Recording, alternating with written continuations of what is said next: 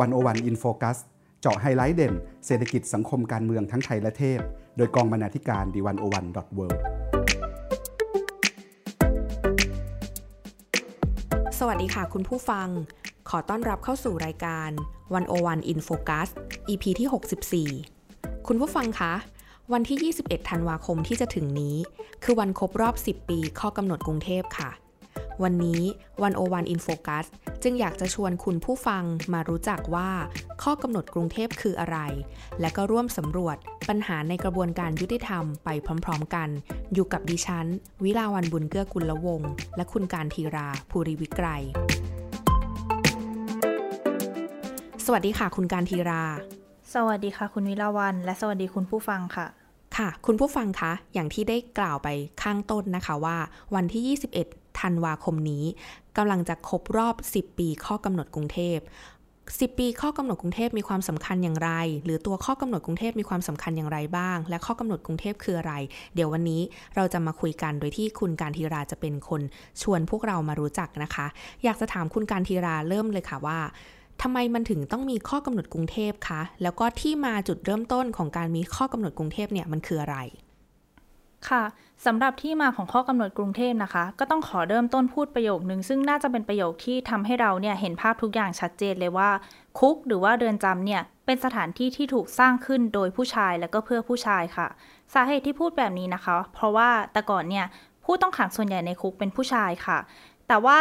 ช่วงราวปี 2000 นะคะ เป็นช่วงที่ประชากรผู้ต้องขังทั่วโลกเนี่ยเพิ่มมากขึ้น แล้วผู้ต้องขังหญิงเนี่ยก็มีสัดส่วนเพิ่มขึ้นร้อยละ 50 นะคะ ตั้งแต่ปี 2000 เป็นต้นมา ซึ่งจริง ๆ แล้วเนี่ยจะเห็นว่าถึงผู้ต้องขังหญิงจะถือเป็นประชากรกลุ่มน้อยอยู่ แต่ว่าผู้ต้องขังหญิงเนี่ยก็ได้เพิ่มขึ้นอย่างมีนัยยะสำคัญนะคะทำให้เมื่อคุกเนี่ยถูกออกแบบโดยผู้ชายแล้วก็เพื่อผู้ชายแล้ว คุกเลยเป็นสถานที่ที่ไม่ได้รองรับความต้องการของผู้หญิงเท่าที่ควรนะคะ ทีนี้ เมื่อเรามาดูประเด็นผู้ต้องขังหญิงที่มีสัดส่วนเพิ่มสูงขึ้นแล้วเนี่ย เราจะเห็นอีกประเด็นหนึ่งน่าสนใจที่ตามมาค่ะ ก็คือผู้ต้องขังในเรือนจำเนี่ยจำนวนหนึ่งเลยนะคะ เขาไม่ได้กระทำความผิดที่รุนแรง แต่ว่ากลับมีการใช้โทษจำคุกมากขึ้นแล้วก็ยาวนานขึ้น ตัวอย่างที่เห็นได้ชัดเจนเลยนะคะ ก็คือ ผู้ต้องขังที่ถูกจำคุก เพราะว่าเรื่องของยาเสพติด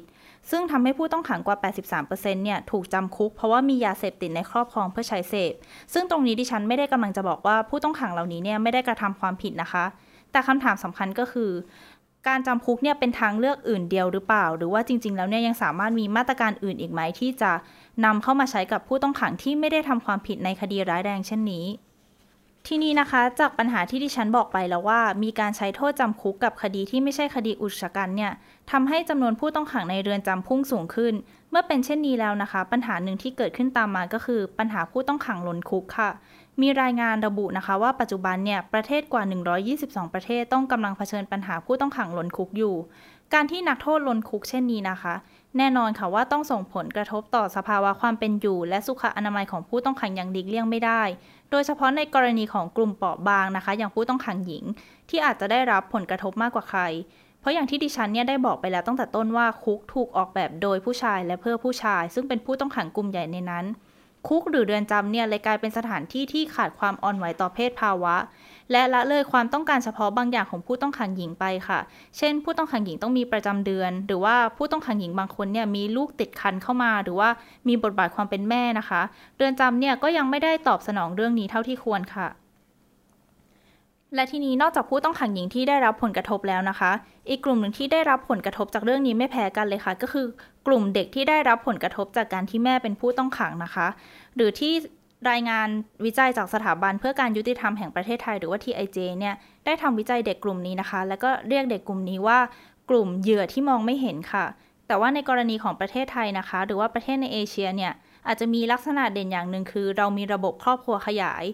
ถ้าอธิบายให้ชัดเจนเนี่ยก็คือเป็นระบบที่ปู่ย่าตายายมาคอยสนับสนุน หรือว่ามาช่วยดูแลเด็กทำให้เด็กสามารถเติบโตขึ้นได้ แล้วก็มีบาดแผลน้อยกว่าเด็กที่อยู่ในประเทศที่มีระบบครอบครัวไม่เข้มแข็งค่ะ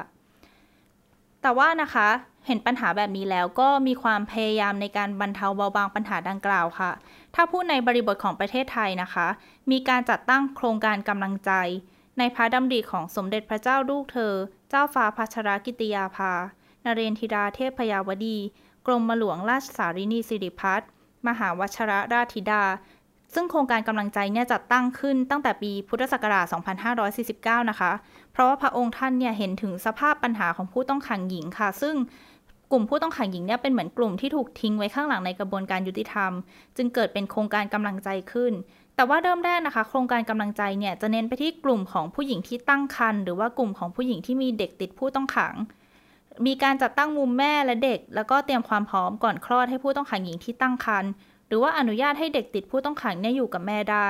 และด้วยจุดแข็งอย่างหนึ่งของคนไทยนะคะ ซึ่งเป็นคนที่มีลักษณะเอื้อเฟื้อเผื่อแผ่พร้อมให้ความช่วยเหลือทำให้โครงการดังกล่าวเนี่ยประสบผลสำเร็จอย่างยิ่ง แล้วก็ขยายผลเป็นโครงการเพื่อชีวิตที่ดีกว่าของผู้ต้องขังหญิง แต่จากความสำเร็จดังกล่าวนะคะ ก็ได้นำมาสู่การต่อยอดสิ่งที่ใหญ่กว่าขอบเขตของประเทศไทยค่ะ โดยรัฐบาลไทยนะคะ ได้ทำการศึกษามาตรฐานผู้ต้องขังของสหประชาชาติ ซึ่งจริงๆ แล้วเนี่ยมีการจัดทำมาตรฐานสำหรับผู้ต้องขังมาก่อนหน้านี้แล้ว แต่ว่ามาตรฐานดังกล่าวเนี่ยอาจจะไม่ได้ให้ความสัมพันธ์กับเรื่องเพศภาวะเท่าที่ควร ตรงนี้เนี่ยจึงนำไปสู่กระบวนการร่างข้อกำหนดกรุงเทพและการพัฒนา จนกระทั่งในวันที่ 21 ธันวาคม 2553 นะคะ ที่ประชุมสมัชชาใหญ่แห่งสหประชาชาติสมัยที่ 65 ได้เห็นชอบข้อกำหนดดังกล่าวนะคะ แล้วก็เรียกข้อกำหนดดังกล่าวอีกชื่อหนึ่งว่าข้อกำหนดกรุงเทพ เพื่อเป็นเกียรติแก่ประเทศไทยที่เป็นผู้ผลักดันเรื่องนี้ค่ะ และในปีนี้นะคะ ข้อกำหนดกรุงเทพก็จะครบรอบ 10 ปีอย่างที่คุณวิลาวันบอกไปค่ะ นี่ก็คือที่มาของข้อกำหนดกรุงเทพค่ะค่ะ แล้วทีนี้เราอยากจะทราบรายละเอียดของข้อกำหนดกรุงเทพค่ะ ว่าจากที่มันมีที่มา มาจากเรื่องของมีเรื่องของนักโทษล้นคุก แล้วก็ความเปราะบางของนักโทษ บางสถานะ บางเพศสภาพอะไรอย่างนี้นะคะ ซึ่งก็เออทำให้มีการเล็งเห็นถึงความสำคัญตรงนี้ ก็เลยอยากจะรู้ว่าแล้วในรายละเอียดเข้าไปลึกๆ ของข้อกำหนดกรุงเทพเนี่ยมันมีอะไรบ้างคะค่ะ ถ้าจะให้กล่าวให้ชัดเจนแล้วก็ครอบคลุมที่สุดนะคะ ข้อกำหนดกรุงเทพเนี่ยถือเป็นมาตรฐานในการปฏิบัติต่อผู้ต้องขังหญิง และผู้กระทำผิดหญิงอย่างเหมาะสมตามเพศภาวะ และเป็นมาตรฐานที่ได้รับการยอมรับในระดับสากลค่ะ สาระสำคัญของข้อกำหนดกรุงเทพนะคะ คือหลักการไม่เลือกปฏิบัติค่ะ โดยจะคำนึงถึงความต้องการเฉพาะเชิงเพศภาวะ และการดำเนินมาตรการบำบัดฟื้นฟู ซึ่งตอบรับกับลักษณะเฉพาะของผู้ต้องขังหญิง โดยจะให้ความสำคัญกับการปรับปรุงกระบวนการทำงานในเรือนจำ และปรับปรุงแผนงานเตรียมความพร้อมก่อนปล่อยตัวผู้ต้องขัง เช่น กระบวนการบำบัดฟื้นฟูต่างๆสำหรับผู้ต้องขังตั้งแต่แรกรับจนถึงปล่อยตัว ถ้าพูดให้ถึงที่สุดนะคะ ข้อกำหนดกรุงเทพเนี่ยไม่ได้เน้นแค่การปรับปรุงคุณภาพชีวิตในเรือนจำแต่ว่ามองไกลไปถึงชีวิตนอกกำแพงเรือนจำนะคะ เพื่อที่จะเปลี่ยนเรือนจำจากสถานที่กักขังให้กลายเป็นสถานที่ปรับเปลี่ยนพฤติกรรม ฟื้นฟูประคับประคองจิตใจ หรือเรียกได้ว่าเป็นสถานที่ที่เปลี่ยนชีวิตของผู้ต้องขังอย่างแท้จริงค่ะ แล้วหลังจากที่มีข้อกำหนดกรุงเทพเกิดขึ้นมาแล้วเนี่ย ไม่ทราบว่ามีกิจกรรมหรือโครงการอะไรบ้างคะที่มันเป็นรูปธรรมที่ทำให้เราได้เห็นกันค่ะ ค่ะ หลังจากข้อกำหนดกรุงเทพได้รับความเห็นชอบแล้วนะคะ ถ้าพูดในส่วนของประเทศไทยเนี่ย เพื่อให้เกิดการต่อยอดข้อกำหนดกรุงเทพ ได้มีการประกาศพระราชกฤษฎีกาจัดตั้งสถาบันเพื่อการยุติธรรมแห่งประเทศไทย องค์การมหาชน ปี 2554 ขึ้น เพื่อสนับสนุนข้อกำหนดกรุงเทพค่ะ และยังขยายไปถึงการศึกษาวิจัยเส้นทางการเข้าสู่เรือนจำของผู้ต้องขังหญิง เพื่อให้สอดคล้องกับปรากฏการณ์การเพิ่มขึ้นของผู้ต้องขังหญิงในเรือนจำทั่วโลกนะคะ นอกจากนี้ยังมีหลายหน่วยงานทั้งในไทยและต่างประเทศมาร่วมทำงาน เรียนรู้ร่วมกัน แล้วก็มีเรือนจำต้นแบบให้ได้ศึกษาดูงาน เพื่อเป็นส่วนหนึ่งในการขับเคลื่อนข้อกำหนดกรุงเทพค่ะโดยเรือนจำต้นแบบในประเทศไทยนะคะ ก็มีขอยกตัวอย่าง 2 ที่ค่ะ ที่แรกก็คือเรือนจำจังหวัดอุทัยธานีนะคะ ซึ่งมีพื้นที่ไม่ได้มากค่ะสีไร่สองงาน แต่ว่ามีการจัดระเบียบภายในอย่างมีประสิทธิภาพ จัดพื้นที่อย่างเป็นระบบค่ะ มีทั้งเรือนนอนที่ฝึกอาชีพ ครัวและห้องสมุด อยู่ด้วยกันได้อย่างสมดุลค่ะ อีกแห่งนะคะคือเรือนจำกลางนครสวรรค์ค่ะ เรือนจำแห่งนี้เนี่ยถือว่ามีอายุยาวนานมากที่สุดแห่งหนึ่งในไทยนะคะ ด้านหน้าเรือนจำเนี่ยจะมีตลาดหน้าคุก ไว้ขายผลิตภัณฑ์ฝีมือผู้ต้องขัง ขณะที่ภายในเรือนจำเนี่ยจะใช้สีขาวสว่างชวนผ่อนคลาย ซึ่งตรงนี้เนี่ยก็อาจจะแตกต่างจากภาพความคิดของหลาย ๆ คนนะคะ ที่มองว่าเรือนจำจะต้องดูทึมเทาชวนอึดอัด และเรือนจำแห่งนี้เนี่ยยังมีโปรแกรมการพัฒนาพฤตินิสัยผู้ต้องขังและการฝึกอาชีพ เพื่อเตรียมพร้อมสำหรับการใช้ชีวิตนอกเรือนจำค่ะนอกจากนี้นะคะที่ดิฉันพูดไปแล้วนี่ก็คือความพยายามในประเทศ แต่ว่ายังมีการขับเคลื่อนข้อกำหนดกรุงเทพเพื่อขยายผลไปยังประเทศอื่น ๆ นะคะ เลยมีโครงการเรือนจำต้นแบบเพื่อนำร่องการอนุวัตข้อกำหนดกรุงเทพในประเทศกัมพูชาค่ะ ซึ่งเป็นความร่วมมือของสถาบันเพื่อการยุติธรรมแห่งประเทศไทยหรือว่า TIJ นะคะ กับกรมราชทัณฑ์ของประเทศกัมพูชา เพื่อยกระดับกระบวนการยุติธรรมในประเทศกัมพูชาให้เป็นไปตามมาตรฐานสากลค่ะ โดยจะใช้เวลา 2 ปี ฝึกอบรมการบริหารจัดการเรือนจำให้คำนึงถึง ความอ่อนไหวทางเพศภาวะมากขึ้นนะคะ ซึ่งโครงการดังกล่าวนี้ก็จะยึดข้อกำหนดกรุงเทพเป็นหลักสำคัญค่ะ ค่ะ แล้วนอกจากข้อกำหนดกรุงเทพแล้วเนี่ยไม่แน่ใจว่ายังมีข้อกำหนดอะไรอีกไหมคะ ที่น่าสนใจที่เกิดขึ้นมาเพื่อที่จะพัฒนาคุณภาพชีวิตของผู้ต้องขังค่ะ คุณการทีราสำหรับความพยายามอื่นๆนะคะ ก็แน่นอนค่ะว่ามีหลายความพยายามมีหลายภาคส่วนนะคะ แต่ว่าในที่นี้เนี่ยดิฉันขอยกตัวอย่าง 2 ข้อกำหนดนะคะ ข้อกำหนดแรกนะคะ ก็คือข้อกำหนดโตเกียวค่ะ ซึ่งจริงๆ ข้อกำหนดโตเกียวเนี่ยเกิดขึ้นก่อนข้อกำหนดกรุงเทพนะคะ ก็คือข้อกำหนดโตเกียวเนี่ย เกิดขึ้นในปี 2533 ค่ะ โดยจะครอบคลุมมาตรการทั้งหมดที่ไม่ใช่การคุมขังนะคะ แล้วก็ยังให้ความสำคัญกับการที่ประชาชนและสาธารณชนเนี่ยจะเข้ามามีส่วนร่วมในกระบวนการบำบัดฟื้นฟู เพื่อที่จะนำไปสู่ความหวังในการส่งเสริมสังคมแบบทั่วหน้า หรือว่า inclusive society ค่ะสำหรับจุดเริ่มต้นก่อนจะมาเป็นข้อกำหนดโตเกียวนะคะ ต้องย้อนกลับไปเมื่อปี พศ 2498 ค่ะ ตอนนั้นเนี่ยมีข้อกำหนดมาตรฐานขั้นต่ำแห่งสหประชาชาติว่าด้วยการปฏิบัติต่อผู้ต้องขังนะคะ ซึ่งมาตรฐานดังกล่าวเนี่ยเป็นมาตรฐานด้านการราชทัณฑ์และสิทธิมนุษยชน ก่อนจะตามมาด้วยข้อกำหนดโตเกียวที่ดิฉันกล่าวไปข้างต้นค่ะ และหลังจากข้อกำหนดโตเกียวในปี 2533 นะคะ ปี 2553 ก็เกิดเป็นข้อกำหนดกรุงเทพค่ะสำหรับโครงสร้างพื้นฐานของข้อกำหนดโตเกียวนะคะ จะเริ่มตั้งแต่กระบวนการก่อนการพิจารณาคดี ที่เปิดให้มีการใช้มาตรการที่ไม่ใช่การคุมขัง หรือว่า non custodial measure ได้นะคะ ต่อมาเมื่อเข้าสู่ขั้นตอนของการพิพากษา ก็อาจจะมีการพักการลงโทษ หรือปล่อยตัวก่อนกำหนดได้โดยมีเงื่อนไขบางอย่าง และจุดเด่นอย่างหนึ่งของข้อกำหนดโตเกียวนะคะ ก็คือ การเปิดให้ประชาชนและอาสาสมัครเข้ามามีส่วนร่วมในทุกๆขั้นตอนของกระบวนการยุติธรรมทางอาญา เพื่อฟื้นฟูเยียวยาผู้ต้องขัง และทำให้ผู้ต้องขังสามารถกลับคืนสู่สังคมได้อีกครั้งหนึ่งค่ะถัดจากข้อกำหนดโตเกียวและข้อกำหนดกรุงเทพนะคะ อีกหนึ่งข้อกำหนดที่มีความสำคัญไม่แพ้กันก็คือข้อกำหนดแมนเดลาค่ะ ซึ่งข้อกำหนดแมนเดลานะคะ ได้รับการรับรองเป็นมาตรฐานสากลใหม่ในการคุ้มครองสิทธิผู้ต้องขังทั่วโลกในปี 2558 และประเทศไทยเนี่ยก็เป็นหนึ่งใน 17 ประเทศที่เสนอแนะ แล้วก็ให้การสนับสนุนร่างข้อกำหนดดังกล่าวค่ะ ถ้าพูดให้เป็นรูปธรรมขึ้นนะคะ ข้อกำหนดแมนเดลาจะเป็นการวางมาตรฐานขั้นต่ำในการบริหารจัดการเรือนจำที่ดี รวมทั้งวางมาตรฐานให้มีการเคารพสิทธิของผู้ต้องขังตามหลัก 5 ประการของข้อกำหนดแมนเดลา และยังกำหนดให้รัฐต้องรับผิดชอบต่อสุขภาพของผู้ต้องขัง ผู้ต้องขังต้องได้รับบริการสุขภาพที่มีมาตรฐานทัดเทียมกับคนทั่วไป ซึ่งตรงนี้เนี่ยก็สอดคล้องกับข้อกำหนดกรุงเทพนะคะ ที่กำหนดให้เรือนจำต้องให้บริการด้านสุขอนามัยและสุขภาพขั้นพื้นฐาน ซึ่งครอบคลุมความจำเป็นทั้งทางเพศภาวะทั้งเพศภาวะทั้งทางร่างกายและจิตใจค่ะ เมื่อคุยมาถึงตรงนี้แล้วนะคะ ก็อยากจะทราบค่ะคุณการทีราว่า จริง ๆ แล้วรากฐานของปัญหาเนี่ยมันคืออะไรกันแน่คะค่ะ เมื่อกี้เราพูดถึงข้อกำหนดต่างๆ ที่พยายามจะ นำมาแก้ปัญหาแล้วใช่ไหมคะ แต่ว่ารากฐานของปัญหาจริง ๆ เลยเนี่ย ต้องย้อนกลับไปที่ตอนต้นที่ดิฉันพูดถึงปัญหานักโทษล้นคุกค่ะ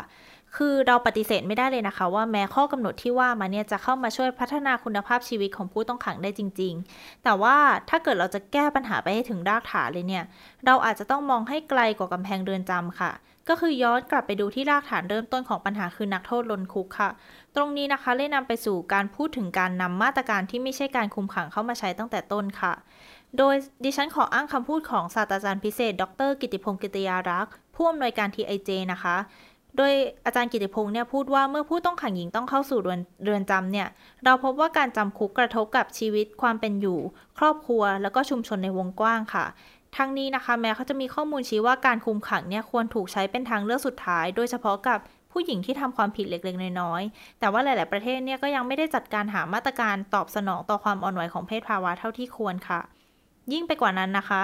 เราพบว่าจำนวนผู้หญิงทั่วโลกที่ถูกคุมขังก่อนการดำเนินคดีอาญาชั้นเจ้าพนักงานเนี่ยมีจำนวนเท่ากับ หรือว่ามากกว่าจำนวนนักโทษหญิงซะอีก ในขณะที่บางประเทศเนี่ย อัตราดังกล่าวเพิ่มขึ้นเร็วกว่าจำนวนผู้กระทำความผิดชายที่ถูกกักขังก่อนการพิจารณาคดีเสียด้วยซ้ำเพราะฉะนั้นนะคะ ถ้าเราจะแก้ปัญหาให้ถูกจุดจริง ๆ เนี่ย เราอาจจะเริ่มต้นด้วยการไม่นำคนเข้าไปในคุกเป็นจำนวนมากตั้งแต่แรก และลองหันมาพิจารณาทางเลือกอื่นแทนนะคะ เช่น การใส่กำไรติดตามตัว